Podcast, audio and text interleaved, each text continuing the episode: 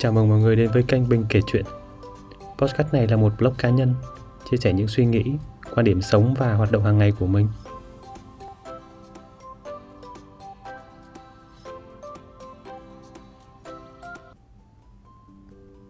Chào mọi người. Mình sẽ bắt đầu câu chuyện đầu tiên với podcast cá nhân của mình bằng câu hỏi Bạn sẽ làm gì sau khi hết giãn cách? Đa phần thì mình nhận được câu trả lời từ bạn của mình là họ sẽ đi du lịch đầu tiên. Và tất nhiên là thì không hẳn đó sẽ là công việc đầu tiên theo nghĩa đen. Có thể là họ sẽ đi uh, gặp bạn bè của họ đi nhậu một cái rồi sau đó mới đi du lịch.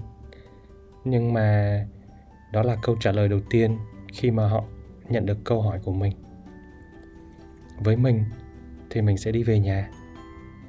Lần giãn cách này là lần lâu nhất kể từ khi mà mình đi làm mà mình chưa về nhà thông thường thì khoảng 1 đến 2 tháng thì mình sẽ về nhà một lần. Một phần nữa thì thật sự là lâu rồi mình cũng chưa đi du lịch, nên là cũng không có ý định rằng là mình sẽ đi đâu, đi với ai, hay là trong đầu mình có một cái địa danh nào đó. Gia đình là một phần rất quan trọng đối với mình, và nó là ưu tiên số 1 mình nghĩ ai cũng sẽ nói được câu này thôi, nhưng mình có một lý do đặc biệt mà mình luôn khẳng định gia đình mình là ưu tiên hàng đầu đối với mình. Năm lớp 12 thì không may mình bị một chấn thương về dây chằng.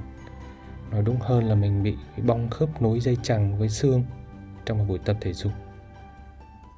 Mình vẫn còn nhớ như in mình đã nhảy lên như thế nào và rớt xuống đất ra làm sao. Do tính tình của mình thì cũng hay nhây, nên là làm tụi bạn tưởng mình đang đùa và bọn nó còn cười. Ê, chạy ra kéo nó vô kìa. Và chấn thương đó lấy đi của mình tổng cộng hết một tháng nằm viện. Mình còn nhớ lúc đó là vừa ra Tết. Ngày đẹp lắm. Đó là thứ hai ngày mùng 2 tháng 2 năm 2009 Mình vẫn còn nhớ mãi bởi vì cái ngày đó nó quá đẹp Mà không hiểu tại sao nó lại quá đen với mình. Mình thì ờ, cũng như các bạn trẻ ở lứa tuổi hiện giờ thôi, cái tuổi đó mình còn quá nhỏ và chỉ quan tâm chủ yếu đến việc chơi và học. Mình nói chơi trước nhé bởi vì thời đó mình ham chơi lắm. Đùng một cái thì vào viện một tháng trời. Và điều mình nhận ra đầu tiên rằng là bạn bè mình dù có nhiều thật á, nhưng họ có đến thăm hay chăm sóc mình thì họ cũng chỉ ở lại được, với mình có một buổi thôi hoặc là cùng lắm thì có đứa nó ở lại một ngày, ăn cơm ở trong bệnh viện, ngồi nói chuyện với mình. Nhưng mà ba mình đã phải xin phép cơ quan, nghỉ phép và chăm cho mình trong từng đó thời gian. Điều đang nói hơn là ở trên bệnh viện thì rất đông và không có chỗ ngủ. Ba mình đã phải nằm ngay dưới cái băng ca mà mình nằm bởi vì lúc đó thì bệnh viện nó rất là đông và thậm chí là không có giường để mà cho bệnh nhân nằm nữa. Và đâu đó khoảng 1 đến 2 tuần thì mình vẫn cứ phải nằm trên cái băng ca. Cái cái mà các bạn xem trong những bộ phim mà người ta đi cấp cứu thì người ta thường đẩy một cái xe và có một bệnh nhân đang nằm ở trên đó. Thì mình đang nằm ở trên đó. Mẹ mình thì đi dạy một cái trường rất là xa, bởi vì chỗ mình nó là miền núi. Và cái trường thì nó ở nằm sâu trong núi cơ. Nên là bởi vì xa quá thì mẹ mình phải ở lại trong đó luôn. Đến cuối tuần thì mẹ mình sẽ chạy khoảng đâu đó 100 cây từ nhà mình lên thành phố Buôn Ma Thuột để thăm mình. Và từng đó cây số để về vào ngày chủ nhật để để tuần tới phải tiếp tục đi dạy. Và các bạn biết gì không? Từ lúc đó đến giờ thì mình chưa một lần nào nghe ba mẹ mình than vãn hay là kể lể về việc chăm sóc mình từ lúc nhỏ, hay là lúc mình phải vào viện. Chưa bao giờ. Và đó là tại sao giờ mỗi khi xa nhà thì có cơ hội lại, mình lại chạy ngay về nhà à, và chỉ để gặp ba mẹ thôi. Thực ra là về nhà thì cũng không nói gì nhiều, nhưng mà để thấy được ba mẹ và ba mẹ cũng thấy được mình có cái cảm giác là mình vẫn đang ở ở nhà và không phải đi đâu cả.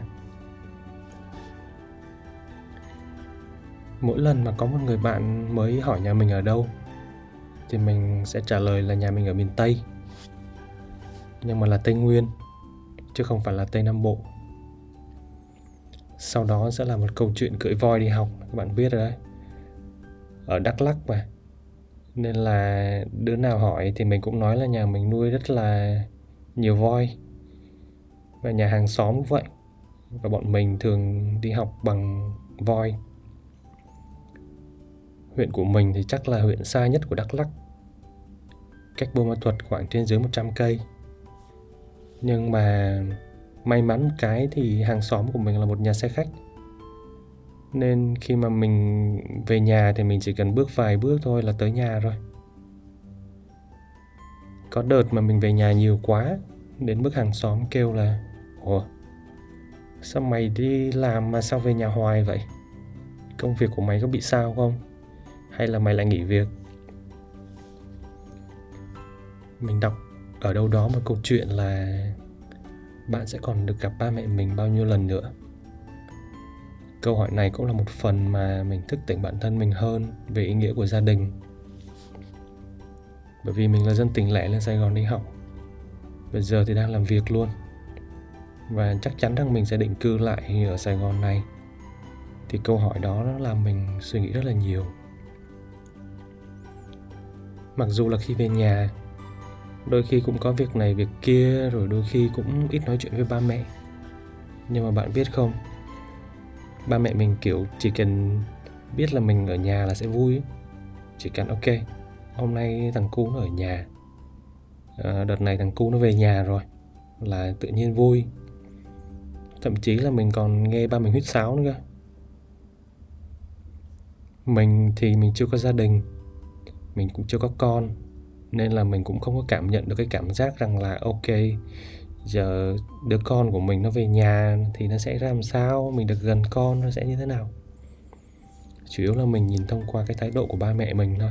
Mình cảm giác rằng là mọi người đang rất là vui. Mẹ thì lo nấu món này món kia lo chuẩn bị uh, đi chợ nấu món này món kia nhưng mà thực ra thì mẹ mình cũng nấu không được nhiều món đâu các bạn. Khi mà về nhà thì mình hay nói chuyện với mẹ mình hơn ba mình thì ít nói còn mẹ mình thì là một người nói rất là nhiều và mình có thể tâm sự được. Một số chuyện như là công việc của mình mình đang làm với ai mình đang làm công việc gì bạn bè mình chơi như thế nào và đôi khi là chuyện tình cảm của mình. À, rồi những chuyện mà liên quan đến sức khỏe của ba mẹ này chế độ ăn uống sao cho tốt? Bởi vì ba mẹ mình thì uh, Vâng, cũng mình cảm thấy là không có phải là có một chế độ ăn uống tốt nên mình về nhà mình thường góp ý phần đó. Ví dụ như là chế độ ít tinh bột lại ăn thêm nhiều rau cố gắng uống thêm nhiều nước. Ba mình thì dạo này hay rủ mình qua vườn. À, về cái vườn này thì cách đây khoảng một năm thì nhà mình có thêm một mảnh đất khác và chủ yếu là làm vườn. Bên đó thì nhà mình trồng chuối và một số cây ăn trái thực ra là cũng ở giai đoạn early stage thôi. Ba mình mới mua được vài một, vài cái cây, sau đó rồi trồng trên mảnh đất đó. Cũng đang chăm sóc, ra được một vài trái ban đầu rồi. Có mấy trái thanh long rồi cũng mang đi bán đấy. Đợt này mình cũng thấy mẹ mình kêu là mang đi bán. Thì hồi đầu với ba mẹ mình cũng lười, không có trồng cây ăn trái bên đó đâu. Vì cũng không có thói quen trồng chủ yếu là trồng chuối là bởi vì nó giữ đất với lại dễ trồng. Nhưng mà mình đã có một chiêu mình đánh vào tâm lý. Đó là mình kêu, giờ ba mà không trồng thì sau 7 năm nữa con của con lớn. Con sẽ nói là nó muốn về nhà nội leo cây. Sẽ, nó sẽ có một cái cái trong tiềm thức của nó nó sẽ có một cái gì đó là ok, giờ về nội là sẽ được leo cây ấy sẽ được ờ, đi qua vườn chơi, đi chỗ này, đi chỗ kia thì nó sẽ thích hơn khi mà nó về về hè. Còn bây giờ mà ở vườn mà không có cái gì thì làm sao mà mà nó đòi về được? Làm sao mà nó về được? Mình nói kiểu gì mà nó về? Nó mặc dù là mình vẫn chưa tính ờ, cưới vợ và có con nha, nhưng mà mình cứ mang ra hù vậy thôi. Thế là bây giờ ba mình đang trồng rất là nhiều cây bên đó rồi. Đến cuối tháng 9 này á là tròn 12 năm kể từ ngày mà mình bắt đầu vào Sài Gòn và sống xa nhà. Mình rất tò mò không biết mọi người thế nào nhưng mà từ ngày mình đi học và đi làm á, thì tiếng nói của mình với ba mẹ mình dần dần có trọng lượng hơn và cảm giác mình không còn phải là con nít nữa mỗi lần mình nói chuyện với ba mẹ mình về một chủ đề nào đó như là sức khỏe hay là cách sinh hoạt thậm chí là có một số việc mà mình cũng đóng góp ý kiến cho ba mẹ về suy nghĩ hay là tư tưởng để mà bớt sân si với mấy ông bà hàng xóm. Chỗ mình thì xóm chơi thân với nhau lắm.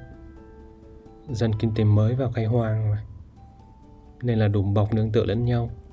Có chuyện gì thì cũng bàn tán, trao đổi với nhau và họ cũng đã sống với nhau từ rất là lâu rồi từ lúc mà bắt đầu họ cưới nhau, rồi bắt đầu họ sinh con đẻ cái.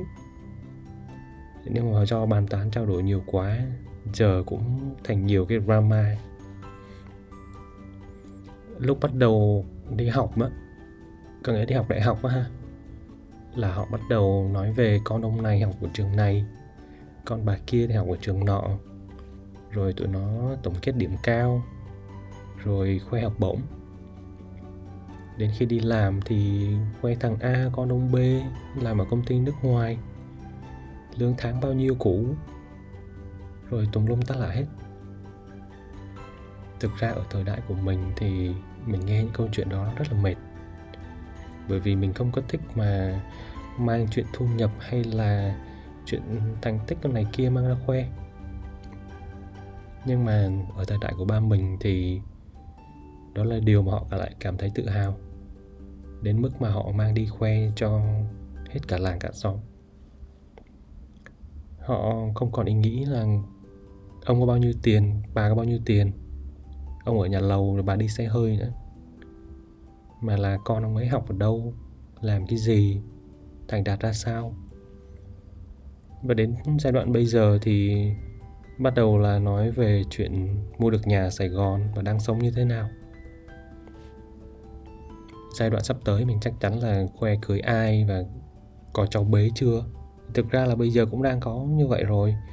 Ở trong xóm mình cũng có một vài anh chị lớn đã cưới vợ cưới chồng rồi sinh con rồi có cháu.